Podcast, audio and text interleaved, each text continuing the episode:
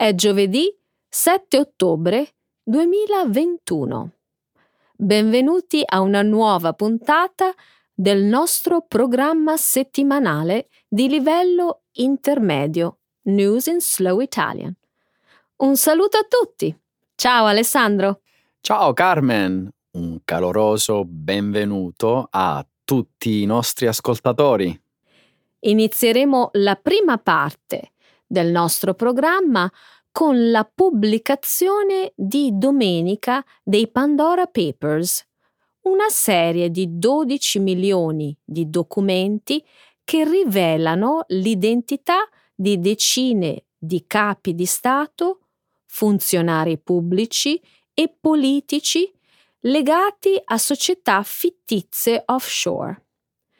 Discuteremo anche di Facebook accusato di aver nascosto i risultati di una ricerca sugli effetti dannosi dei propri prodotti sulla salute mentale degli adolescenti. Poi, nel segmento dedicato alla scienza, parleremo di uno studio condotto da un team di scienziati olandesi, in cui si dice che tutti i gemelli identici potrebbero condividere un insieme comune di marcatori chimici nel loro DNA. Su una nota diversa, discuteremo anche dei tentativi del governo della Papua Nuova Guinea di vendere la sua flotta di auto di lusso, Maserati, a un prezzo scontato.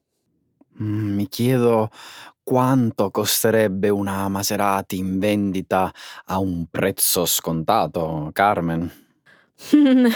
Temo che sarebbe ancora troppo costoso, sia per me che per te, Alessandro. Sì, probabilmente hai ragione continuiamo il nostro programma presentando gli argomenti di cui ci occuperemo nella seconda parte del nostro programma, Trending in Italy. Questa settimana discuteremo della pesante condanna inferta a Mimmo Lucano, ex sindaco del comune calabrese di Riace divenuto famoso per il suo modello di assistenza dei migranti.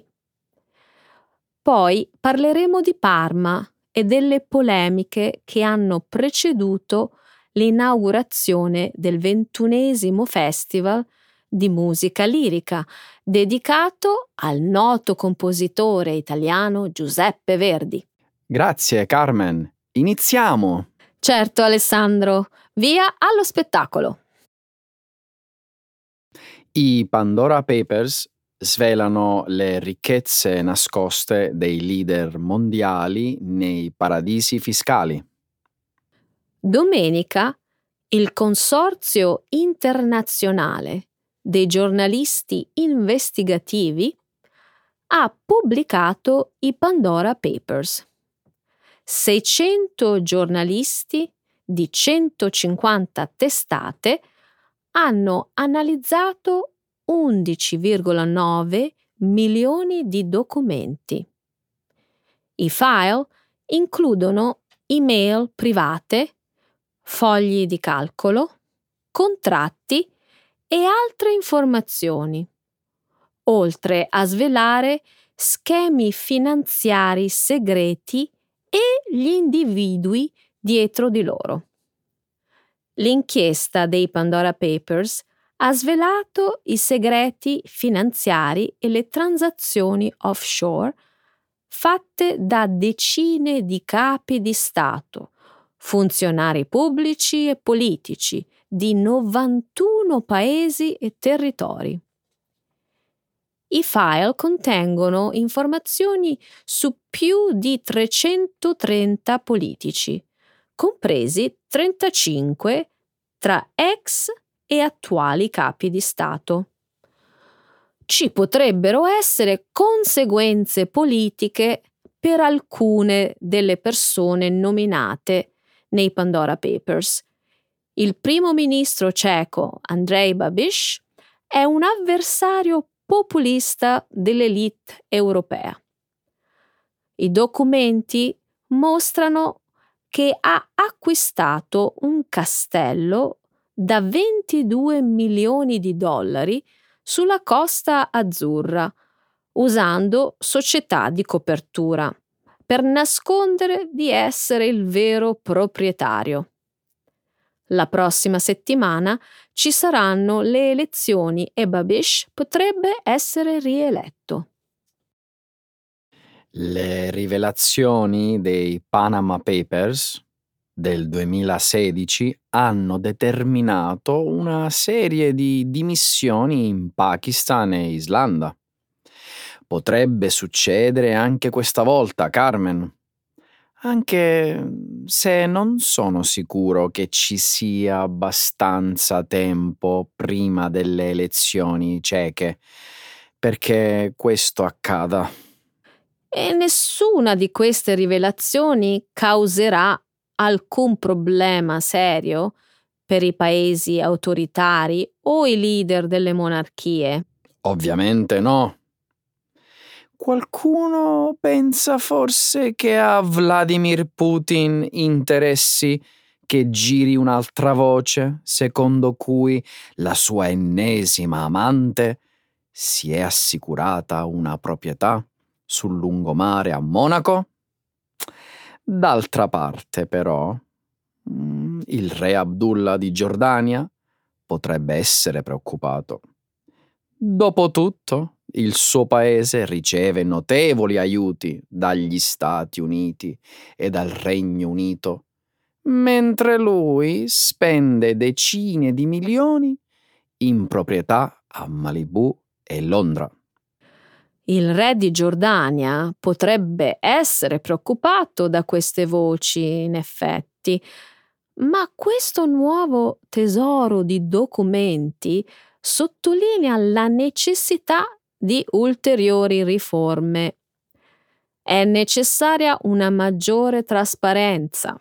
Funzionerà solo nei paesi in cui vige una responsabilità politica in stile occidentale e dove c'è uno Stato di diritto. Il 90% della popolazione mondiale, invece, vive in paesi dove la politica è ancora sinonimo di arricchimento personale. Tuttavia, una maggiore trasparenza nelle finanze offshore ci permetterà di fare qualcosa contro il riciclaggio di denaro. E ovviamente facciamo anche il tifo per i giornalisti che fanno un lavoro così importante. Facebook nasconde le ricerche secondo cui il social è dannoso per la salute mentale degli adolescenti. Martedì, Francis Haugen, ex product manager di Facebook, ha testimoniato per oltre tre ore di fronte a una sottocommissione del Senato degli Stati Uniti. L'informatrice ha lavorato nella squadra di disinformazione civica di Facebook per quasi due anni, fino a maggio. Haugen ha offerto una panoramica ai legislatori delle operazioni del più grande social network del mondo. Secondo Haugen, Facebook ha volutamente nascosto un'inquietante ricerca sugli effetti negativi dei suoi prodotti sugli adolescenti e la loro salute mentale. Ha anche detto che la società era disposta a utilizzare contenuti pieni di odio pur di far tornare gli utenti. Il senatore Richard Blumenthal ha definito la testimonianza in merito a questa ricerca la definizione di notizia bomba. Altri parlamentari hanno dichiarato che la testimonianza di Haugen ha mostrato che i dirigenti di Facebook hanno mentito al pubblico. Le migliaia di pagine di documenti raccolte da Haugen mostrano anche che la compagnia è inaffidabile. La testimonianza di martedì ha prodotto un'insolita reazione bipartisan nel Senato degli Stati Uniti, generalmente profondamente fazioso. Carmen, pensi che un'unanimità bipartisan così insolita possa produrre risultati? Dipende da quali esiti tu, mm, no, tutti noi siamo disposti ad accettare come risultati, Alessandro. C'è almeno un accordo su cosa fare? Hai appena centrato il problema. Facebook e tutti gli altri suoi prodotti sono troppo popolari tra la gente e troppe aziende ora si affidano a loro. Ma il pericolo per gli adolescenti, per la democrazia e per la sicurezza nazionale di molti paesi è reale, Alessandro. È necessario fare qualcosa.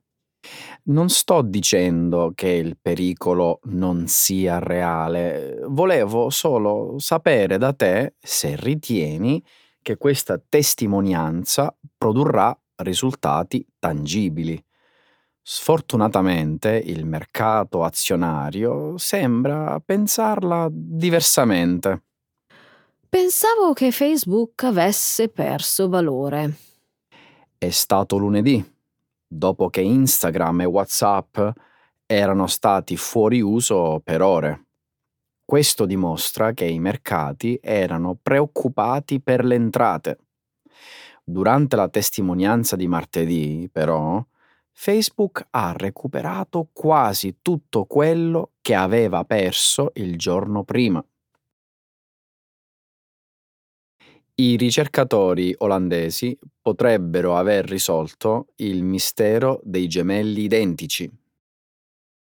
Il 28 settembre la rivista Nature Communications ha pubblicato una relazione che descrive un nuovo studio sui gemelli identici.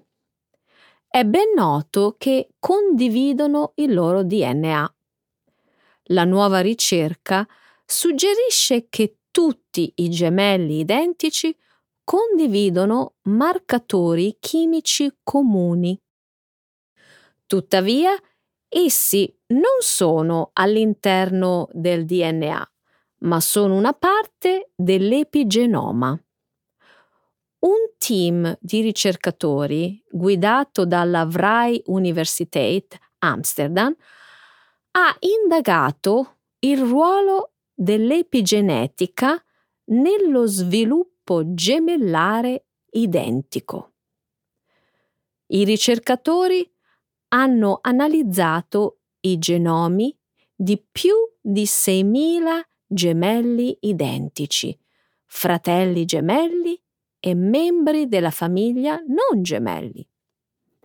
Hanno scoperto che i gemelli identici hanno una firma comune nel proprio DNA. Questa firma fa parte dell'epigenoma che influenza l'attività dei geni senza alterarne la sequenza.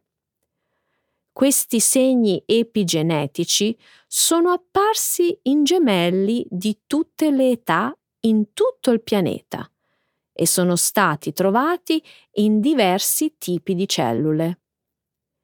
I ricercatori sono stati in grado di creare un test che può determinare se un individuo ha avuto un gemello identico con un'accuratezza dell'80%.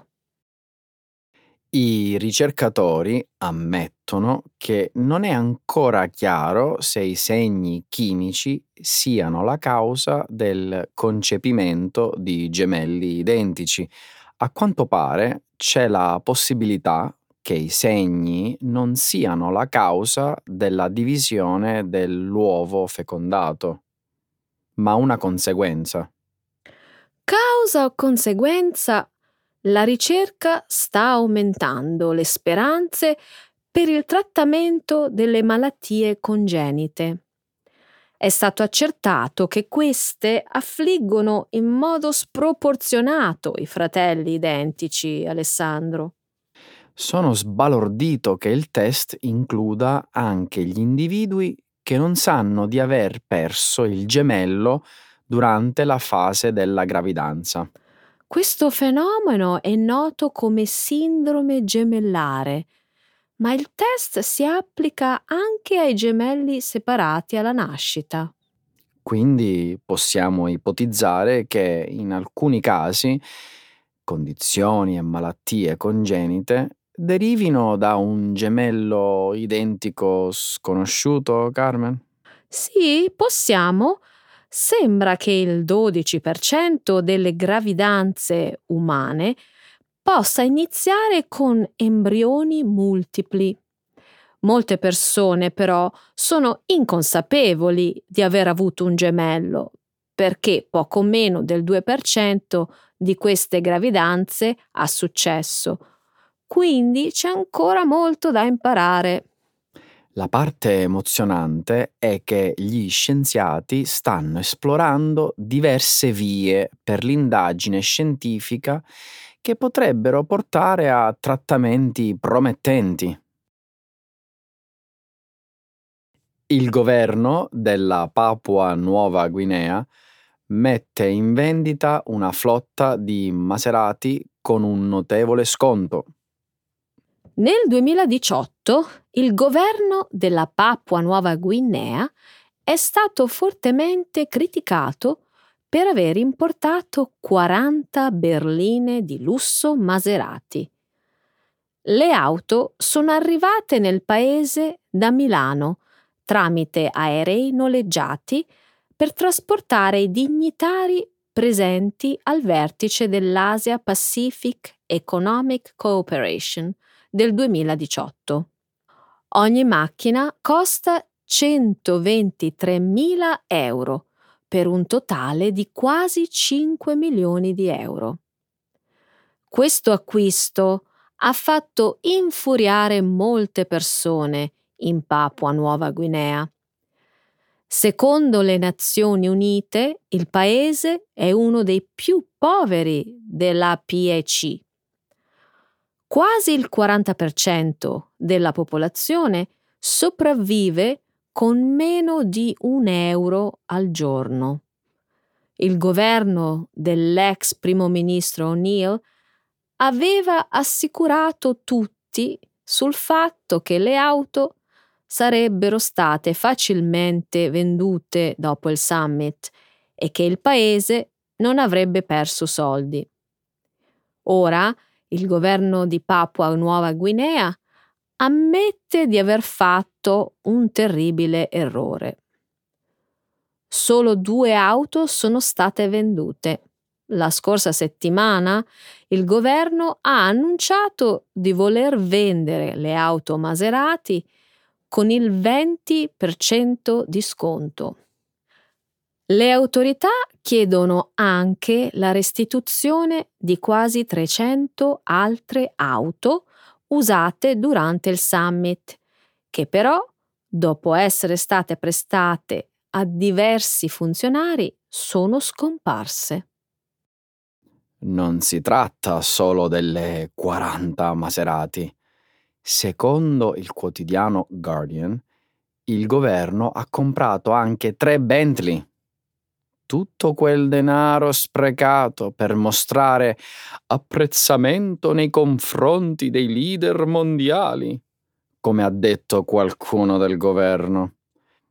Io direi che è stato più che altro una tronfiavanteria dell'ex primo ministro e del suo governo. Molti leader però l'hanno capito, come il primo ministro neozelandese Jacinda Ardern, che ha rifiutato di utilizzarle. La Papua Nuova Guinea ha uno dei più alti tassi mondiali di violenza contro le donne, mortalità materna, malnutrizione e ritardo della crescita tra i bambini. Tutto questo mentre il governo sperpera 5 milioni di euro in auto di lusso per dignitari stranieri. Hmm. Auto inadatte a essere guidate più di 40 chilometri al di fuori della capitale. E ora ammettono che non possono venderle e recuperare i soldi spesi. Pensi che ci siano concessionari della Maserati a Port Moresby, Carmen? Ma erano stati avvertiti che sarebbe stato difficile rivendere le Maserati proprio per questo motivo, Alessandro. Ho il sospetto che alla base ci siano stati episodi di corruzione e tangenti. Per non parlare delle altre 300 auto che sono scomparse dopo essere state date in prestito ai funzionari. Non si tratta nemmeno di corruzione, Carmen. Questo è rubare ai più poveri e agli indigenti. Beh, sono sicuro che vedremo altre sorprese nel rapporto sulle spese per il summit dell'APEC, che uscirà presto. L'Italia si indigna per la condanna di Mimmo Lucano. Una delle notizie più discusse della scorsa settimana riguarda la pesante condanna inferta dal Tribunale di Locri all'ex sindaco del comune calabrese di Riace, Domenico Lucano, detto Mimmo, personaggio molto noto per aver messo in piedi un ammirevole ed efficace sistema di accoglienza dei migranti. Dopo cinque anni di indagini e oltre due anni di processo, i giudici hanno ritenuto Lucano responsabile di aver commesso una serie di illeciti nel corso della gestione di questo sistema di accoglienza, condannandolo in primo grado a 13 anni e due mesi di carcere. La sentenza ha fatto molto discutere. In tanti hanno giudicato la decisione sproporzionata ai reati di cui è accusato Lucano. Quello che ha indignato e sbalordito di più è stato il fatto che i giudici abbiano aumentato di quasi il doppio la pena richiesta dall'accusa. È impressione generale che il tribunale di Locri abbia voluto accanirsi nei confronti di Mimmo Lucano. È possibile, ma prima di andare avanti facciamo un po' di chiarezza, ripercorrendo brevemente la sua storia. Fai pure, sono tutta orecchi. Alla fine degli anni 90 Riace soffriva gli effetti dello spopolamento e dell'impoverimento. Molti dei suoi abitanti se ne erano andati altrove in cerca di migliori opportunità lavorative. A cambiare il destino del piccolo paesino fu Mimmo Lucano, all'epoca a capo di un'associazione benefica che ebbe l'idea di accogliere gli immigrati dando loro ospitalità nelle case vuote e abbandonate. Per favorire poi la loro integrazione nella comunità locale, Lucano li coinvolse in diverse attività imprenditoriali.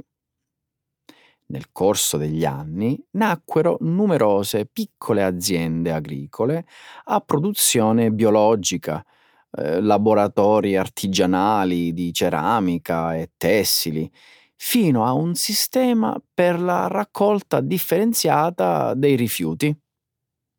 Il modello di ospitalità sociale si rivelò un vero successo capace di ridare vitalità a Riace e far rinascere l'economia locale, catturando l'attenzione dei media italiani e internazionali. Per questo nel 2016 Mimmo Lucano fu inserito dalla rivista americana Fortune nell'elenco delle 50 personalità più influenti nel mondo Ora i giudici di Locri hanno incriminato Lucano per aver commesso da sindaco diverse violazioni, tra cui reati amministrativi, favoreggiamento dell'immigrazione clandestina e truffa. Ma come si può imbrogliare non cercando di arricchirsi? Si è chiesto il primo ottobre un giornalista di Repubblica che significa truffare ma non per fare soldi? Pare che Mimmo Lucano non abbia una lira. Infatti, ho letto che i suoi avvocati lo difendono gratuitamente. Siamo obiettivi. Pochi in Italia credono nella mala fede di Mimmo Lucano. Almeno questo è quello che trapela dalla stampa. Hm, la politica invece è divisa. Nel centro-sinistra c'è sgomento. Il leader del Partito Democratico, Enrico Letta, ha detto che la sentenza è un messaggio terribile, pesantissimo, che farà crescere la sfiducia nei confronti della magistratura.